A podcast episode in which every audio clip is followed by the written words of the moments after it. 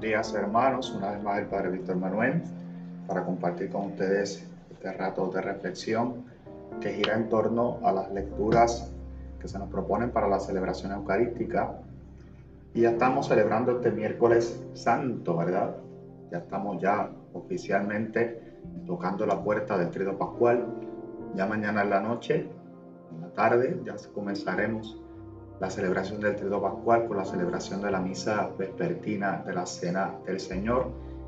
Y ahí comenzaremos, obviamente, ¿verdad?, a manifestar y a vivir con intensidad esos momentos más profundos, de los momentos más profundos de nuestra fe.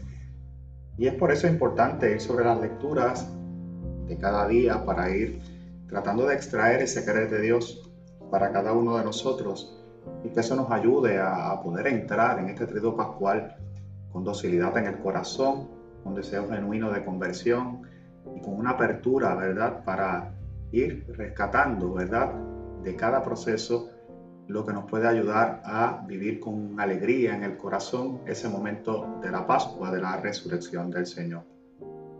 Voy a ir sobre las lecturas de este miércoles para compartirlas con ustedes, como siempre les he comentado, un ambiente meditativo, un ambiente reflectivo, ir extrayendo poco a poco lo que el Señor tal vez nos quiere proponer para este miércoles santo. Hoy nos encontramos también en esta primera lectura de hoy, una lectura del profeta Isaías, ha sido la constante durante toda esta Semana Santa. Voy a dar lectura a la misma para compartirla brevemente con ustedes. El Señor Dios me ha dado una lengua de discípulo para saber decir al abatido una palabra de aliento. Cada mañana me espabila el oído para que escuche como los discípulos. El Señor Dios me abrió el oído. Yo no resistí ni me eché atrás. Ofrecí la espalda a los que me golpeaban, las mejillas a los que mesaban mi barba. No escondí el rostro ante ultrajes y salivazos. El Señor Dios me ayuda. Por eso no sentía los ultrajes, por eso endurecí el rostro como pedernal, sabiendo que no quedaría defraudado.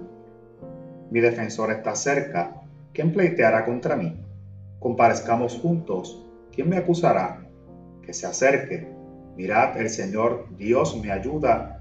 ¿Quién me condenará? Palabra de Dios, te alabamos, Señor. Bien, hermanos míos, nos encontramos con esta lectura del profeta Isaías, En este, en este tiempo, en este miércoles santo, que ya viene a ser lo que les decía, ¿verdad?, esa puerta para comenzar a vivir con alegría en el corazón, intensidad en el corazón, lo que es para nosotros, ¿verdad?, estos misterios profundos de nuestra fe a través de lo que es el Tríodo Pascual. Jueves celebramos la Cena del Señor, viernes los oficios de la pasión y muerte de Jesús, y sábado la solemne vigilia pascual, donde Jesús vence la muerte resucitando. Por ende, hoy Isaías nos invita a adentrarnos en esa realidad de cuál debe ser la actitud nuestra ante esa realidad que estamos viviendo. Si bien es cierto que Isaías está profetizando y está hablando sobre la figura del Mesías, ese Mesías esperado, de ese Mesías que vendrá, de ese Mesías, ¿verdad?, que vendrá a asumir ese rol de salvación y redención, bien es cierto también que entonces eso lo que nos invita a nosotros es a asumir una actitud de docilidad ante Dios en todos los proyectos que nos encomienda y en este proyecto también de salvación.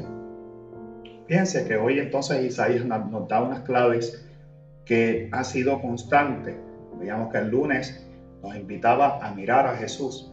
Ayer nos decía que aprendiéramos a escuchar a Jesús. Mirar y escuchar. Observar para que podamos reconocer en nuestra vida el paso de Dios. Y escuchar para que podamos entender por qué lo hace. Una palabra que toca, que llega al corazón. Hoy vemos que entonces Isaías nos va llevando por este camino para que añadirle esos elementos que tal vez entonces nos hacen a nosotros realmente vivir esa característica de ser cristianos, hijos de Dios, restaurados, redimidos, sanados, salvados por Dios. Y comienza esta lectura, nos dice: el Señor me ha dado una lengua de discípulo, me ha dado una lengua de discípulo para saber decir al abatido una palabra de aliento. Fíjense cómo entonces Si el lunes nos hablaba a nosotros de observar, de mirar, ayer nos invitaba a escuchar, hoy entonces nos invita a hablar, a manifestar, a testimoniar. La vida del cristiano se basa en eso, en testimonio.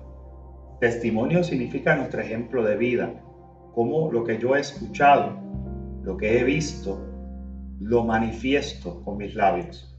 Y dice que me ha dado una lengua de discípulo, de aquel que se ha acercado al Señor.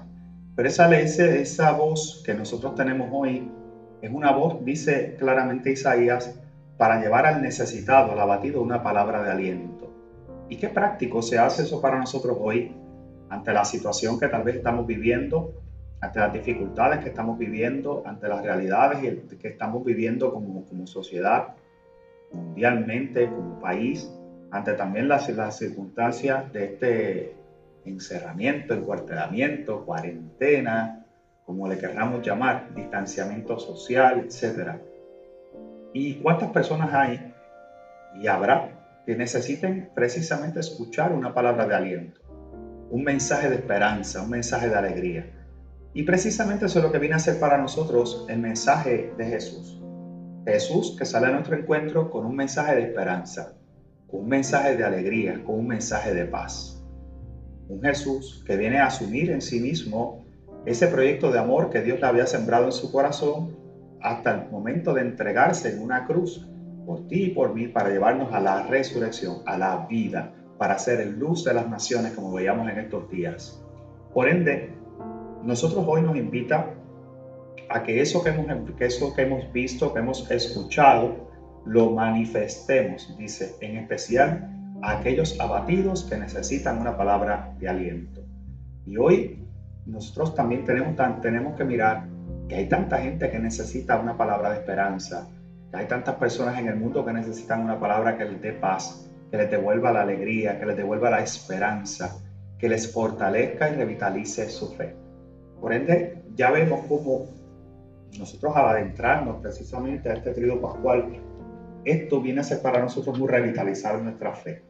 Nos tiene que acercar a nosotros precisamente también, no tan solo mirándolo desde lo que hacemos como un testimonio hacia afuera, sino vivirlo como que yo también necesito esa palabra de aliento y entro entonces en esta dinámica de encontrar en Jesús, mirando, escuchando, observando esa acción de Dios, tratando de entenderla en mi corazón, buscando yo también esa palabra de aliento. Por ende, nos acercamos al tríodo pascual con ese deseo de encontrar, de renovar en nosotros ese querer, ese amor de Dios. Y fíjense que entonces le añade otros detalles. Cada mañana me espabila el oído para que escuche una vez más, como los discípulos. Me espabila el oído para que escuche como los discípulos. Cada mañana.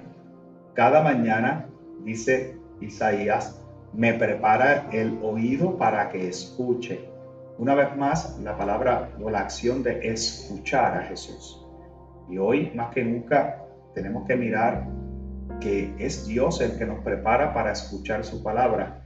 Inserta en nosotros el deseo, el anhelo de escuchar, pero nos especifica que hay que escucharlo como, lo, como discípulo, como aquel que se deja guiar, como aquel que se pone en las manos de aquel que va por delante.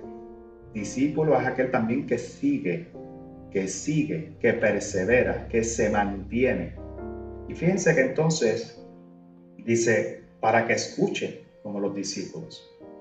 Parte de lo que es nuestro testimonio cristiano o lo que nosotros manifestamos en el mundo viene totalmente arraigado a esa realidad de lo que yo he visto, lo que he escuchado. Mi testimonio es lo que veo, lo que creo, lo que siento en mi corazón. Pero para yo sentir en mi corazón realmente la convicción de ese Dios de amor, para tener en mi corazón la conciencia de esa cercanía de ese Dios, de sentir su misericordia, su amor, tengo que escucharlo.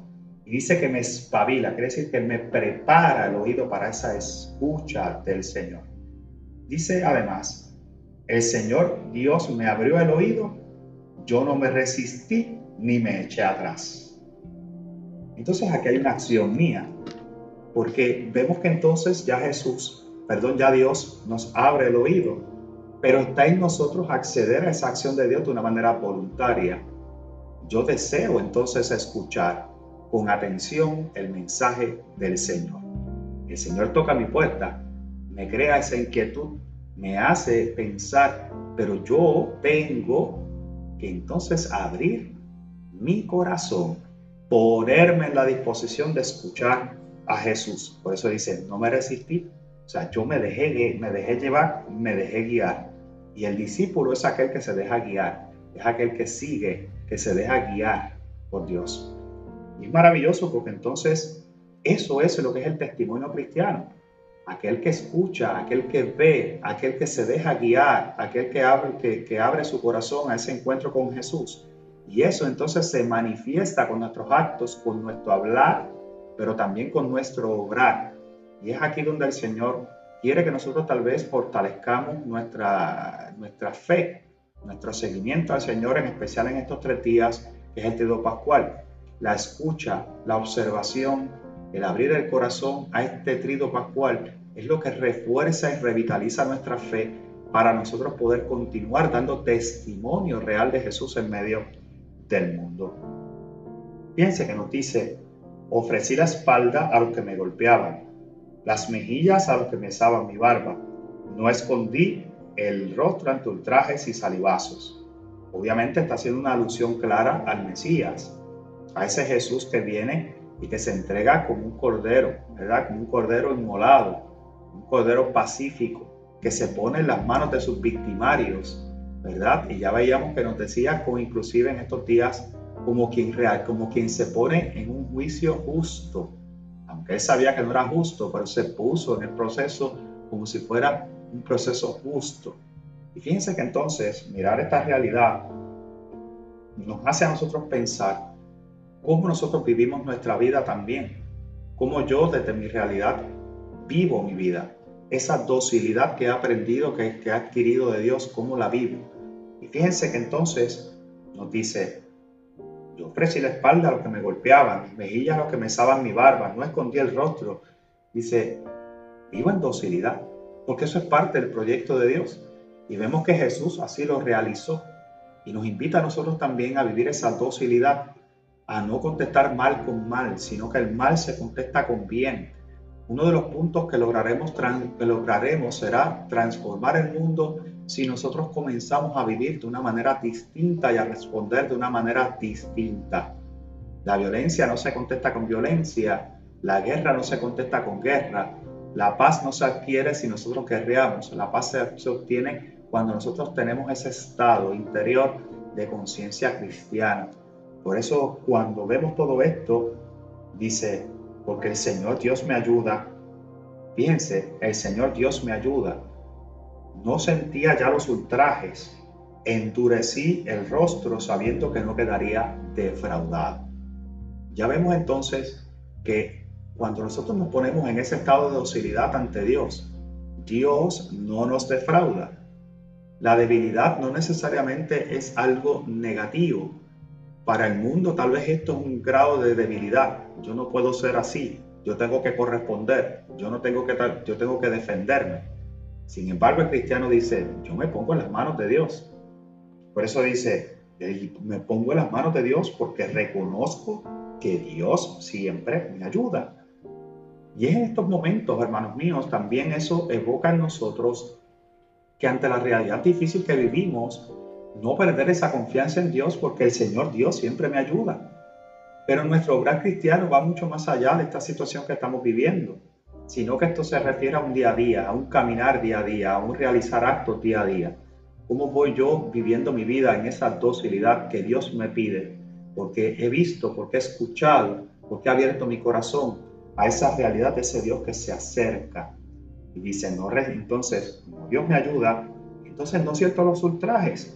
Dice, por eso inclusive endurecí mi rostro sabiendo, confiando que nunca quedaré defraudado. Por ende, nos invita como, como a, a vivir nuestra fe en esa conciencia, no tan solo de que Dios está presente, de que Dios es real, sino que no defrauda, que siempre está ahí, que Él es el que nos da la fortaleza para continuar nuestra vida aún en contra de lo que tal vez el mundo nos presenta como un camino distinto.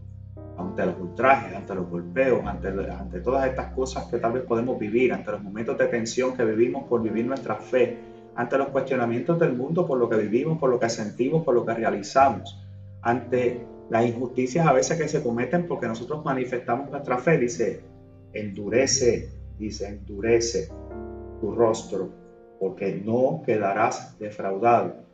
No tengas miedo, es la palabra que hay detrás de esto. No temas, dice el Señor. Y no el temer va ligado altamente al reconocimiento de esa obra de Dios que Dios va realizando en mí. Por eso soy discípulo, soy seguidor de Jesús. Me hago uno con el Señor. Trato de caminar en el camino que Dios me propone.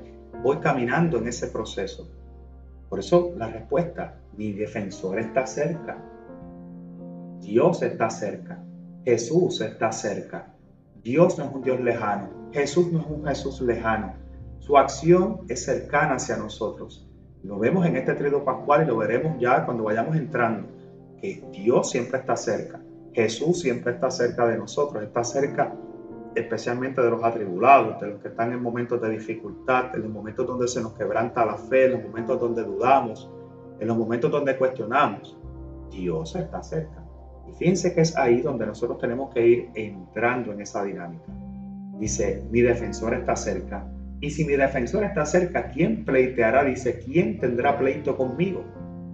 Dice, nadie puede tener. Porque si Dios está conmigo, ¿quién contra mí? Si Dios, si Dios, que es el sumo amor, el sumo, el sumo bien, está conmigo, ¿quién me hará daño? ¿Quién peleará conmigo? El mundo podrá tratar de apartarnos del amor de Cristo, tratará de apartarnos del amor de Cristo, para que en nuestra debilidad nosotros tal vez nos alejemos de la realidad de ese Dios vivo.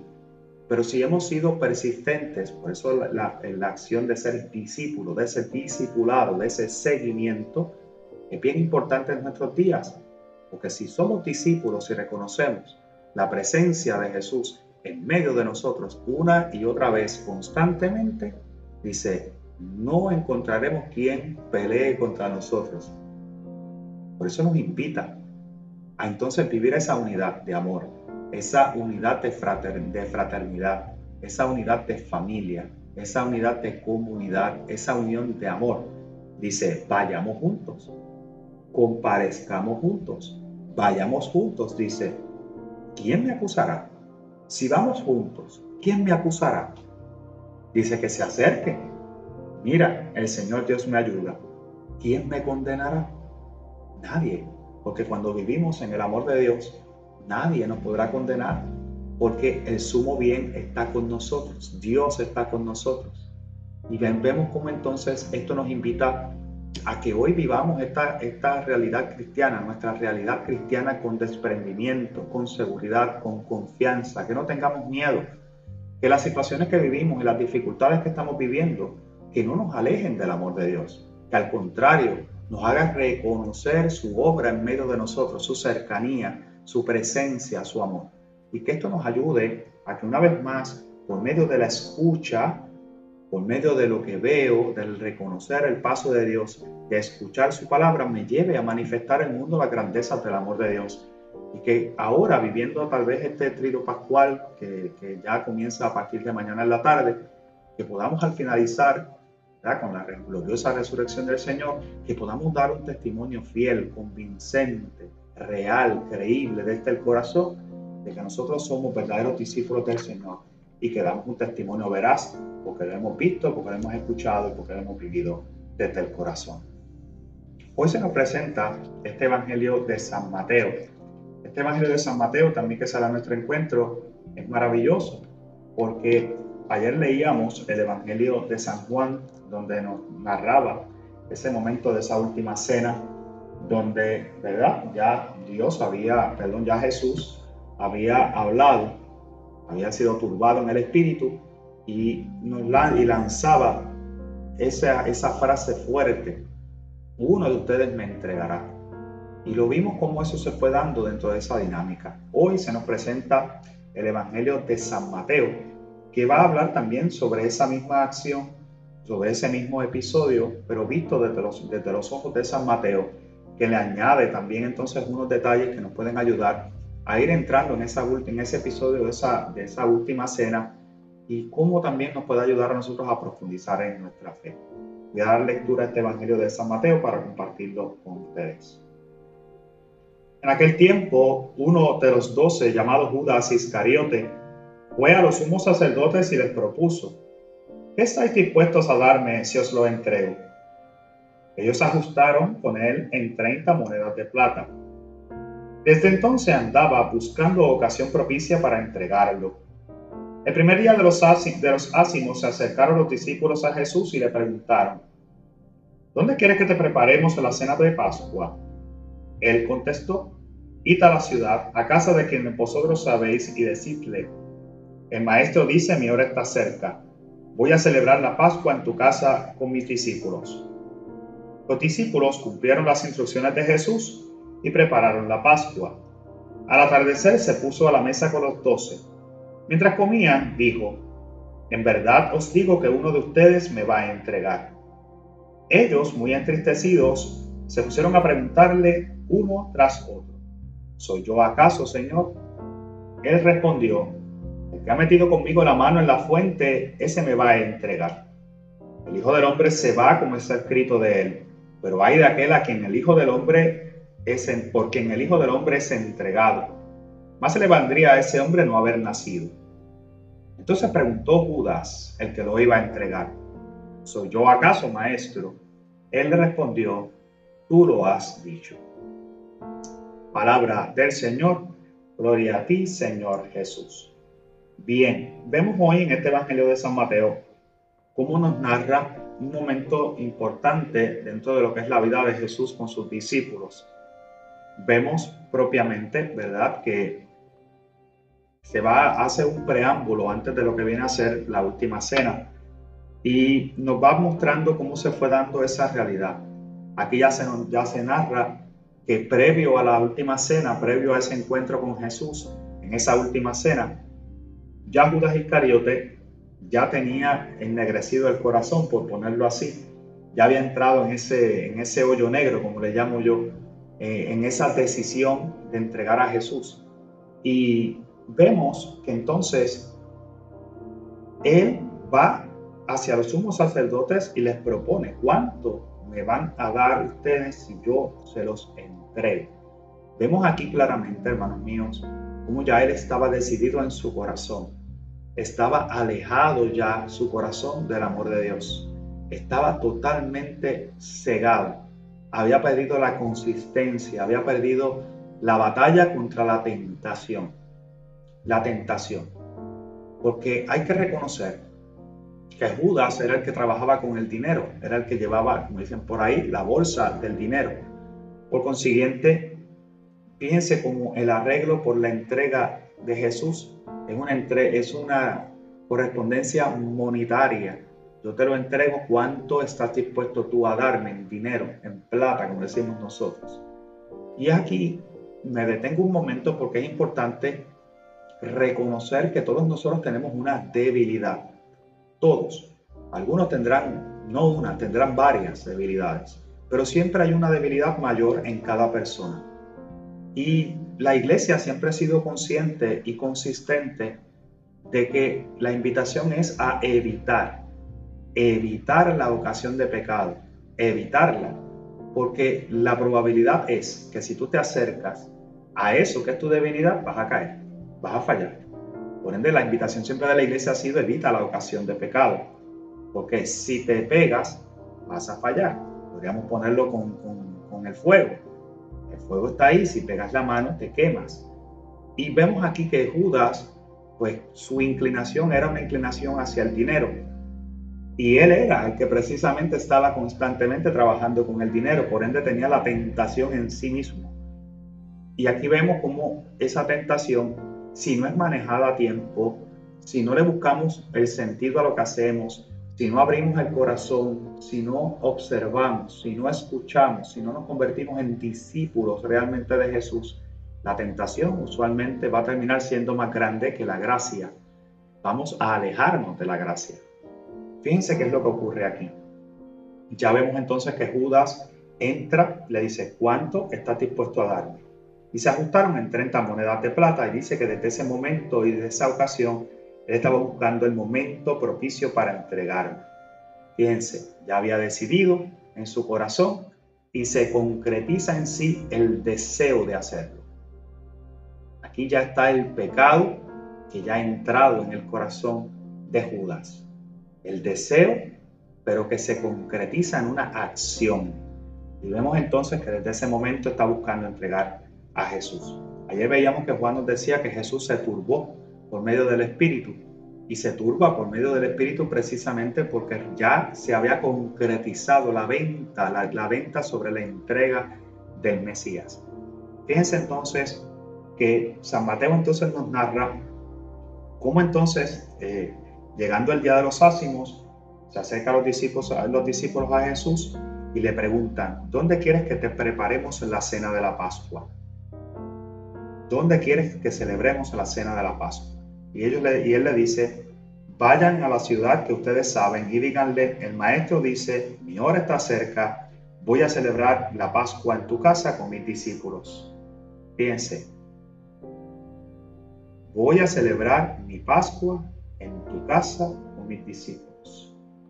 Ya el Señor ya sabía en sí que ya había comenzado su proceso de irse con el Padre, de darle plenitud, cumplimiento a ese proyecto de Dios. Y dice, quiero vivir la Pascua con mis discípulos. Es un gesto maravilloso de Jesús, que quiere precisamente en esos últimos momentos ir y vivir ese momento de intimidad con el Señor, eh, perdón, con sus discípulos. Para nosotros hoy esto es una invitación, porque entonces la Pascua, la Pascua de Resurrección que celebraremos este sábado, luego de celebrar la Vigilia Pascual, que pasa precisamente, ¿verdad?, por hoy, por mañana, por la Cena del Señor y los oficios del Viernes Santo. Es el momento donde Jesús quiere vivir esa Pascua con nosotros, porque viene a ser el sello del cumplimiento de ese querer de Dios, de, ese, de esa nueva alianza realizada por medio de la sangre entregada de Jesús. Por consiguiente, nos invita a nosotros ya a ir entrando en esa dinámica. Dice, hoy quiero vivir esa Pascua contigo. Y nos tendría eso que decir, que, que, que rebotar en nuestro corazón y decir, yo que le contesto a Jesús, yo también quiero vivir esa Pascua desde el corazón con el Señor. Ese es el espíritu pascual. Jesús quiere vivirla conmigo, yo quiero vivir esa, esa realidad, quiero vivir esa Pascua con el Señor. Pero bien, ellos van, cumplen todos los, todas las instrucciones, y entonces dice que al atardecer se puso a la mesa con los doce, y mientras comía dijo, en verdad les digo que uno de ustedes me va a entregar. Aquí ya entramos entonces en lo que es el aspecto de la última cena, y aquí vemos como ya Jesús, teniendo conciencia en su corazón, en su espíritu, de que ya llegó el momento, llegó la hora, el momento de ser entregado, entonces lanza esa sentencia. Sentencia fuerte. Uno de ustedes me va a entregar, de los míos, de mis cercanos. Y debe ser duro, y es duro todavía al sol de hoy, reconocer cómo precisamente el Señor nos está diciendo, uno de ustedes me va a entregar. Duro, porque la realidad es que tú nunca esperas que uno de tus amigos, de tus más cercanos, te traicione, y menos entregarte a la muerte. Fíjense, entregarte para ser juzgado por dinero. Pero aquí vemos cuán difícil puede ser cuando nosotros accedemos o nos dejamos guiar muchas veces por la tentación, por los poderes, por los placeres, por lo que el mundo tal vez nos presenta. Se nos ennegrece el corazón, nos apartamos de la luz, como veíamos ayer. Por eso se ennegrece el corazón, porque no tiene luz. Y cuando la luz no está, hemos perdido la gracia, hemos perdido la presencia de Dios. Y al haber perdido esa presencia, lamentablemente, podemos, podemos capaces de cometer los actos más atroces. Aquí lo vemos ya plasmado en esta acción de Judas. Dice que entonces ellos empezaron a preguntarle uno tras otro. ¿Soy yo, Señor? ¿Soy yo? Ayer bien veíamos que Juan lo ponía desde el aspecto externo. Ayer veíamos que Juan decía, ellos se preguntaban, ¿quién será? Sin mirarse. Hoy San Mateo nos dice que ellos preguntaron a Jesús, ¿seré yo? Vemos hoy entonces el cambio. Juan no los presentaba hacia afuera, hacia el externo. ¿Cómo yo no pienso en mí en ese momento donde Jesús está haciendo el cuestionamiento y miro a mi hermano? Hoy Mateo nos dice, no. El primer acto es preguntarte tú, ¿seré yo maestro? ¿Seré yo el que te entregaré, el que te traicionaré, el que haré lo contrario a lo que tú me presentas, el que te entregaré a la muerte? ¿Seré yo? Y fíjense que entonces es bonito porque cuando lo miramos desde ese aspecto significa que hemos podido escuchar, hemos podido entender el proyecto de Dios en mi vida y ante una sentencia tan fuerte me cuestiono, ¿seré yo? Yo, seré el que lo haré. Y fíjense que entonces el Señor le responde, no, el que ha metido conmigo la mano en esta fuente, ese es el que me va a entregar, es ese. Y dice, el Hijo del Hombre se va como está escrito de él, pero hay de aquel por quien el Hijo del Hombre es entregado. Más le vendría a ese hombre no haber nacido.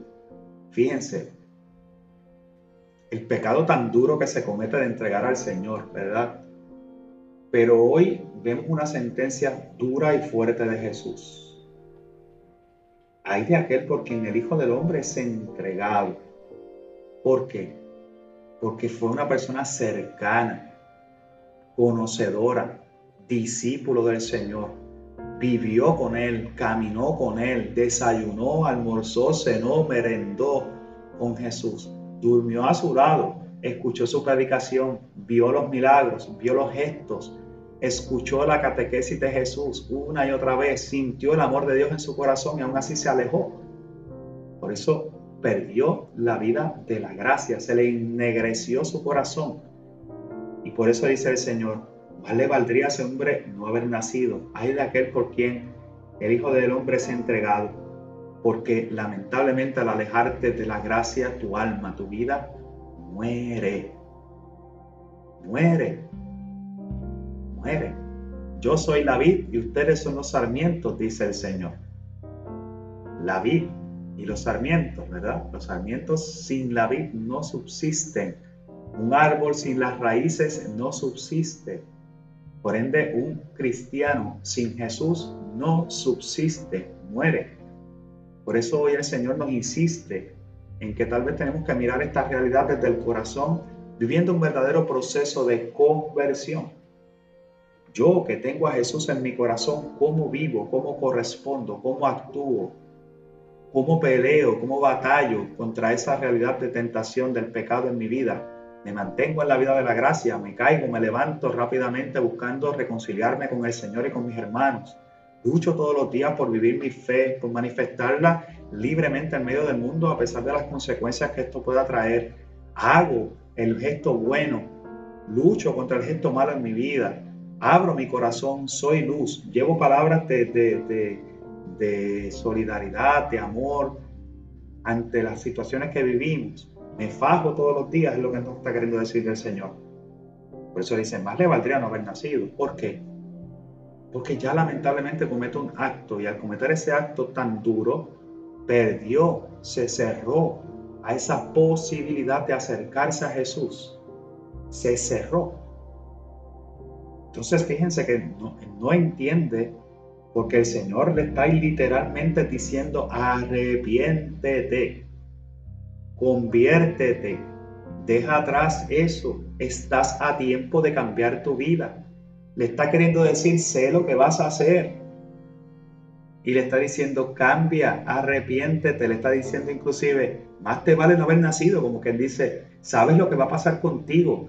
Te está dando una oportunidad más para que lo puedas realizar, para que abandones esa vida de pecado y te abras a la vida de la gracia. Y aún así, Él dice, ¿soy yo acaso, maestro? Cuando nosotros estamos alejados del Señor, nos cuesta escuchar. Cuando estamos alejados del Señor, no escuchamos con el corazón. Por ende, nuestra alma muere. Nuestra vida no tiene sentido. Y es por eso importante hoy reconocer cómo, ante todo esto que el Señor nos propone como un camino, a veces nosotros vivimos nuestra vida enajenados, como si el mensaje no fuera para mí, como si no fuera para mí esa llamada que el Señor me hace. Y esto es lo que le pasa a Judas. Aún habiendo escuchado todo esto y la sentencia diciéndole inclusive, más te valdría no haber nacido, él aún así dice, seré yo maestro. ¿De quién tú estás hablando? ¿De mí? Y fíjense que el Señor le dice, tú lo has dicho. Hoy, hermanos míos, es un momento entonces para pedirle al Señor que nos ayude a poder persistir y perseverar en la gracia, a que vivamos esta experiencia de este Tríodo Pascual, de esta Semana Mayor, con, con el corazón dispuesto a escuchar una vez más esa llamada del Señor, que lo vivamos con los ojos bien abiertos para observar la entrega total de Jesús, que nuestros oídos estén abiertos para escuchar su palabra y que toque nuestro corazón y transforme nuestra vida, y que de aquí nuestra boca sea precisamente, ¿verdad?, la que manifieste eso que hemos visto y eso que hemos escuchado, que demos testimonio al mundo de, nuestro, de su amor y que de su entrega, y que podamos comprender que si perseveramos en la fe, perseveramos con Cristo, también resucitaremos con Jesús. Culmino este rato de meditación haciendo la oración a María, pidiendo protección en este tiempo de la pandemia. Oh María, tú resplandeces siempre como en nuestro camino como signo de salvación y de esperanza. Nosotros nos confiamos a ti, salud de los enfermos, que al pie de la cruz te asociaste al dolor de Jesús, manteniendo firme tu fe. Oh Madre amorosa, tú sabes lo que necesitamos y estamos seguros de que proveerás como lo hiciste en Caná de Galilea. Intercede por nosotros ante tu Hijo Jesús, el Divino Médico, por aquellos que han enfermado, por quienes son más vulnerables y por quienes han muerto. Intercede también por quienes cargan la responsabilidad de proteger la salud y la seguridad de los demás, y por quienes atienden al enfermo y buscan una cura. Ayúdanos, Madre del Divino Amor, a conformarnos a la voluntad del Padre y hacer lo que nos dirá Jesús, quien ha tomado sobre sí nuestros sufrimientos y ha cargado con nuestros dolores para conducirnos a través de la cruz a la alegría de la resurrección. Amén. Bajo tu amparo nos acogemos, Santa Madre de Dios. No desprecies las súplicas que te dirigimos en nuestras necesidades. Antes bien, líbranos de todo peligro, oh Virgen gloriosa y bendita. Lindo miércoles santo para todos. Que el Señor les bendiga.